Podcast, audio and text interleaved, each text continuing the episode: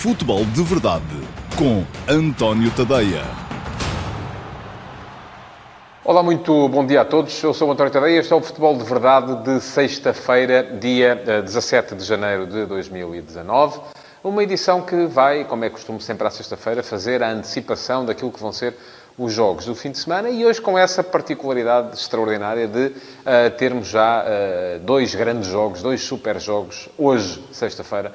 Uh, os treinadores disseram que preferiam que fossem ao fim de semana, eu percebo isso, eu também preferia que fossem ao fim de semana, porque ao fim de semana é a altura das famílias poderem ir ao futebol, sobretudo se forem à tarde, mas também provavelmente depois não iam ser.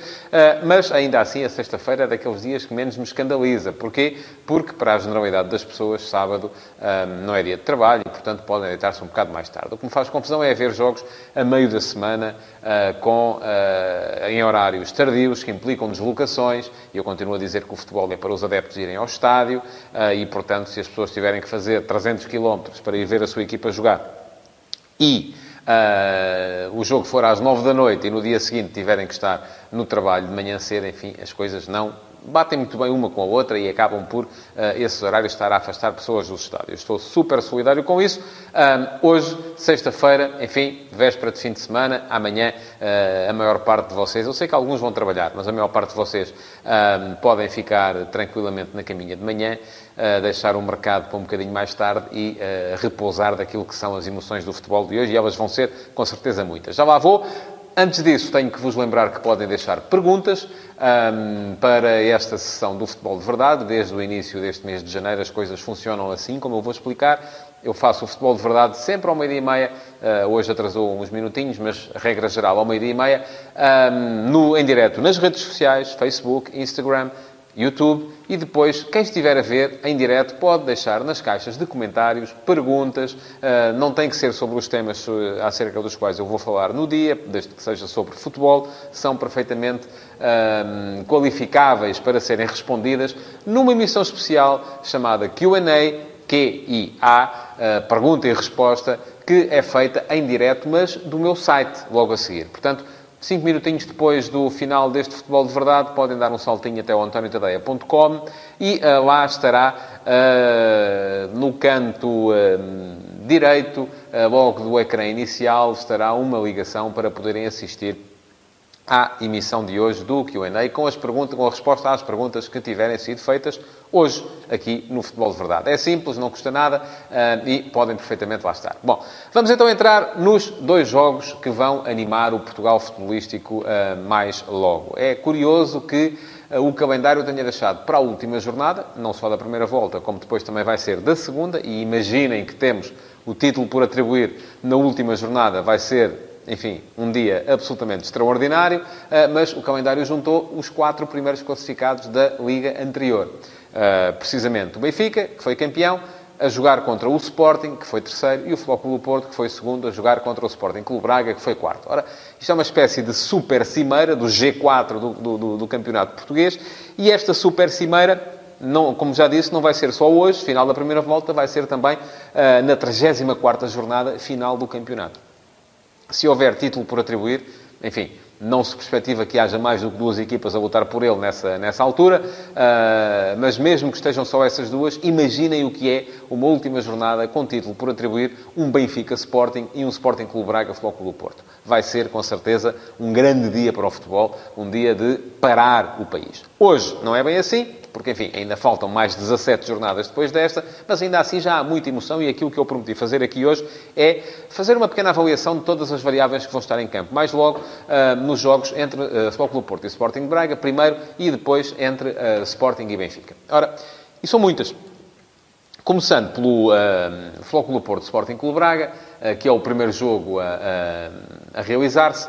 Há logo essa nuance de uh, o Sporting Clube Braga ter mudado recentemente de sistema tático. Ora, o facto do Sporting Clube Braga ter passado a jogar num 3-4-3, uh, com três uh, defesas, enfim, há quem lhe chame três defesas centrais, há quem goste de lhe chamar um, 5-2-3, um, também pode ser, até lhe podem chamar 5-4-1, se perspectivarmos uma hipótese de Ricardo Horta e Trincão juntarem ao, à, à linha de meio campo uh, e ficar apenas Paulinho como ponta de lança, e no Dragão, se calhar, até pode vir a ser assim em algumas ocasiões. Um, mas é um sistema que não é muito habitual no futebol português. Uh, e para o qual as equipas portuguesas nem sempre estão muito preparadas, não só a executá-lo, por isso mesmo, mas também a contrariá-lo. E é essa a questão que vai estar em campo logo no relevado do Dragão. Ora, aparecendo o Braga num 3-4-3, eh, que o Sérgio Conceição e os analistas do Flóculo Porto já tiveram a oportunidade de estudar, porque este Braga já fez dois jogos, já dá para perceber, conforme disse ontem Sérgio Conceição na conferência de imprensa, quais são as dinâmicas.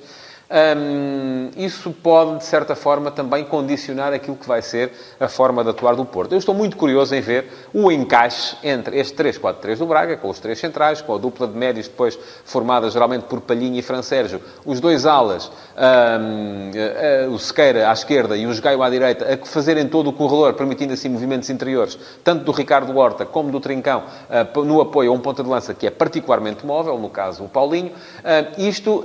Um, estou muito curioso de ver o encaixe da equipa do Porto neste, neste esquema. Não só do ponto de vista uh, defensivo, onde não me parece que o Porto vá ter grandes alterações, porque, enfim, não há aí uma diferença extraordinária, a não ser, talvez, a necessidade de encontrar quem acompanha as subidas dos aulas do, do, do Sporting Clube Braga e a necessidade de quem controle os movimentos interiores uh, dos dois homens da frente e os movimentos em profundidade também uh, dos dois homens do meio campo. Mas Aquilo que me faz mais eh, curiosidade, ou que me motiva mais curiosidade, é ver como é que o Braga vai conseguir adaptar este seu esquema ao ataque habitual do Futebol Clube do Porto. E como é que é o ataque habitual do Porto? É um ataque que busca muito a profundidade, e o problema nem vem por aí, mas busca muito também o eh, espaço entre central e lateral, aquele espaço uh, onde geralmente cai Marega, quando vem da direita, onde vai cair hoje, em princípio será na ausência de Nakajima, com certeza que Sérgio Conceição vai optar pela inclusão no 11 de Luís Dias, que é um jogador que não só faz muito bem estes movimentos interiores, como tem golo, tem feito golos com alguma frequência. Portanto, tanto Marega como Luís Dias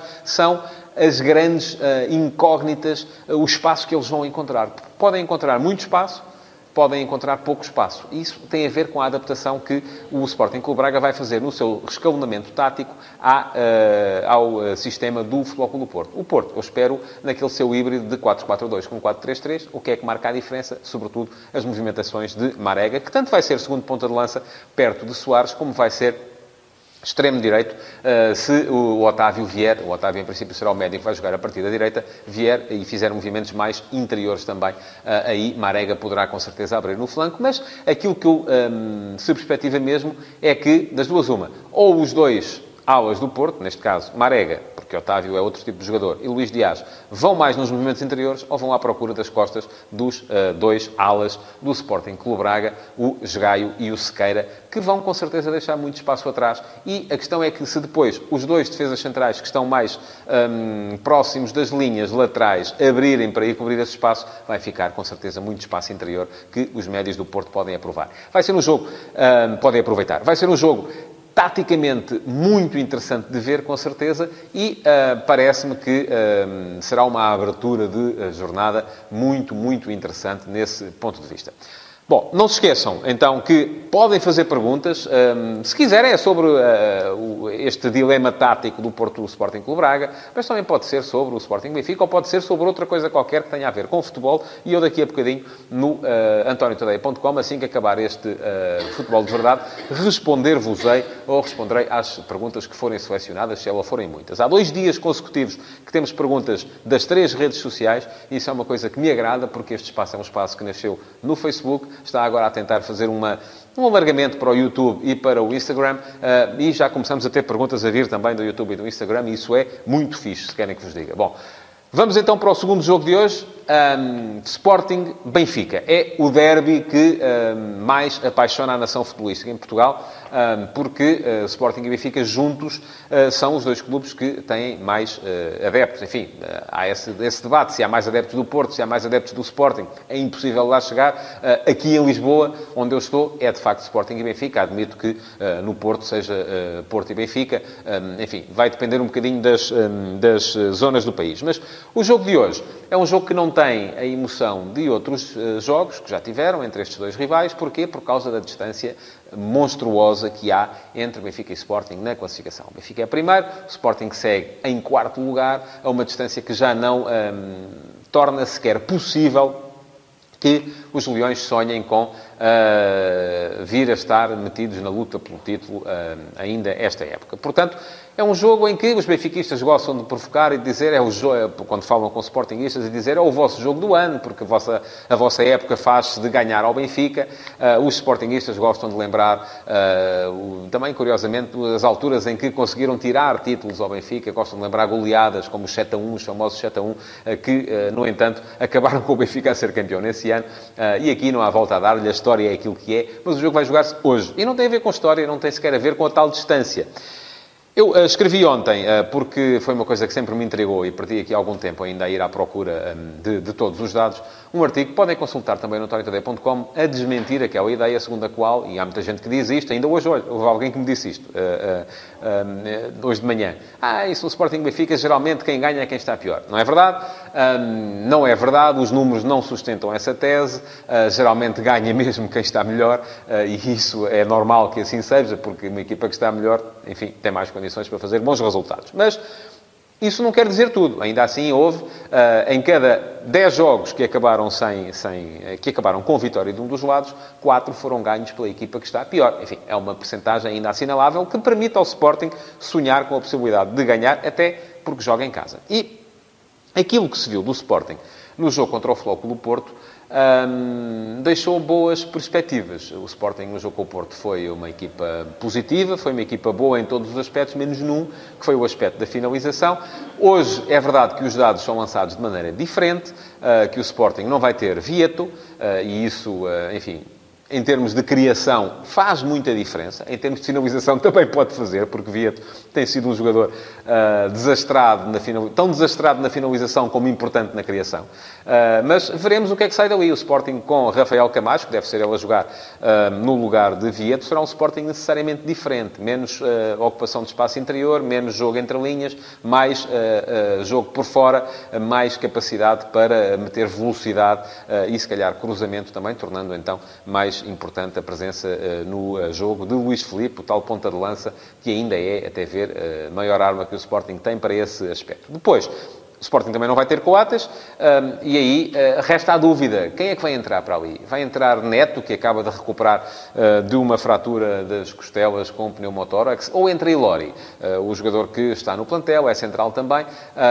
seria em condições normais a quarta escolha para a posição, mas, enfim, Neto vem da tal lesão, não estará, estará em condições, isso, a isso eu não sei responder. Só mesmo o Silas e a equipa médica do Sporting é que poderão dar essa resposta e uh, dar a entender se pode jogar Neto, se pode jogar Ilori. Depois, enfim, o resto será um Sporting muito fiel àquilo que são os princípios que Silas uh, inculcou na equipa. Já foi assim no jogo com o Porto, uma equipa que gosta de construir, que está a começar a ser capaz de construir, uh, mas que precisa de facto de ser melhor em termos de finalização. Do outro lado, o Benfica, que eu espero também muito fiel àquilo que são os seus uh, princípios. E quais são os princípios do Benfica? Mais alguma dificuldade em termos de ataque organizado, mas uma equipa absolutamente letal em termos de uh, transição ofensiva. A grande arma do Benfica, apesar de ser uma equipa que tem a bola durante a maior parte do tempo, é a forma como consegue acelerar o jogo nos últimos 30 metros, sobretudo quando o faz em momentos de transição, quando recupera a bola na saída de bola do adversário. E eu antevejo que possa haver ali um risco, e aqui a grande variável que vai estar em jogo aqui vai ser saída de bola apoiada do Sporting versus pressão intensa do Benfica para fazer essa tal recuperação. Porque esta equipa do Benfica, se recupera a bola no meio campo do adversário, uh, torna-se extraordinariamente perigosa pela capacidade que tem de acelerar o jogo e de o verticalizar muito rapidamente, indo à procura de uh, zonas de finalização com muita, uh, com muita velocidade. Ora, isso deixa o Sporting também Silas perante um dilema e deixa também o Benfica perante outro dilema, Bruno Lage, e é do dilema de Bruno Lage que, me, que, me, que vou falar neste momento. É que, partindo do princípio que Ferro vai jogar, e que parece que está recuperado para jogar ao lado de Rubem Dias, eh, e que o Benfica vai ter ali uh, três jogadores para dois lugares no meio campo. Quais são eles? Weigl, o jogador que chegou uh, neste mercado e que já foi titular duas vezes, foi titular contra o Desportivo das Aves, foi titular contra o Rio Ave, Gabriel, que parece que estará também recuperado, embora esteja em dúvida, e Tarabt, que é o jogador fundamental para a tal uh, transição ofensiva, porque é o jogador que melhor verticaliza o jogo desde aquela zona de meio campo. Ora, o que é que está aqui em jogo? Weigl é novo, não conhecerá ainda tão bem os movimentos dos colegas e isso viu-se nos dois jogos em que ele fez, em que ele esteve presente. Aliás, no segundo acabou a defesa central por uma questão de necessidade. Gabriel vem de lesão. é mais defensivo do que estar apto. E o jogo é fora, contra uma equipa forte, como é o Sporting. Poderia Bruno Lage sentir-se tentado a jogar com os dois médios que lhe dão mais garantias do ponto de vista defensivo, que são Weigl e Gabriel. Mas Weigl não conhece tão bem os colegas. Tarapte é fundamental na tal verticalização do jogo. Poderá então jogar com Gabriel e Tarapte remetendo Weigl para o banco? É possível. Uh, mas enquanto não jogar, Weigl não vai passar a conhecer melhor os colegas. Então, terceira opção. Weigl e Tarapte com Gabriel no banco, até porque Gabriel vem de lesão. Esta é a hipótese em que eu acredito mais neste momento porque me parece também que é o meio-campo que vai fazer o futuro do Benfica. Weigl e Tarapte vai ser este o meio-campo do Benfica uh, predominante na segunda metade da temporada. Mas poderá ser um risco excessivo, porque Weigl ainda não conhece bem os colegas, já o disse, porque Tarapte é demasiado ofensivo uh, e é mais ofensivo do que Gabriel. Uh, mas, enfim, vou ficar à espera também, com alguma curiosidade, para ver não só isso, como também qual vai ser o comportamento do Benfica em termos ofensivos. Aí aposto nos quatro do costume, aqueles têm sido os quatro do costume ultimamente, Pizzi à direita, Sérvia à esquerda, uh, Chiquinho no apoio a Seferovic e Chiquinho provavelmente hoje a fazer muito mais terceiro médio, uh, perdão, no apoio a Carlos Vinícius, era isso que eu queria dizer, embora se calhar este lapsus língua possa querer dizer alguma coisa, mas a minha ideia é que vai jogar Carlos Vinícius. E embora Chiquinho possa ser hoje muito mais terceiro médio do que segundo avançado, mas isso vai depender muito também daquilo que o jogo for dar. Bom, ponto final nos dois jogos de hoje. Uh, uma breve nota para falar da meia-final, do quarto final pitoresco que aconteceu ontem na Taça de Portugal. Académico de Viseu da Segunda Liga recebeu o Canelas 2010 do Campeonato de Portugal, ganhou por 1 a 0. As duas equipas deixaram a imagem competitiva, o jogo foi entretido, uh, foi equilibrado, foi decidido com um golo já no período de compensação.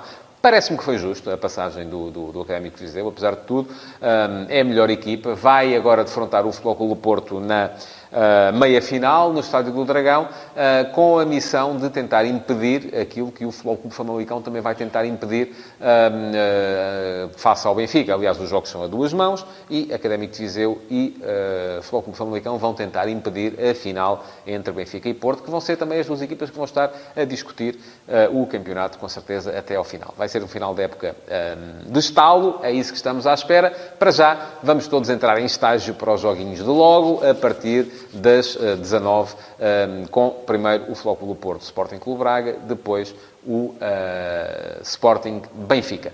Não se esqueça de um, colocar o seu like uh, neste Futebol de Verdade, de partilhar para que os seus amigos possam vê-lo, de comentar. Ainda tem mais um ou dois minutinhos para deixar perguntas, se quiser vê-las respondidas já daqui a uns 5 minutos no antoniotadeia.com. Então, até já. Futebol de Verdade. Em direto de segunda a sexta-feira, às 12h30, no Facebook de António Tadeia.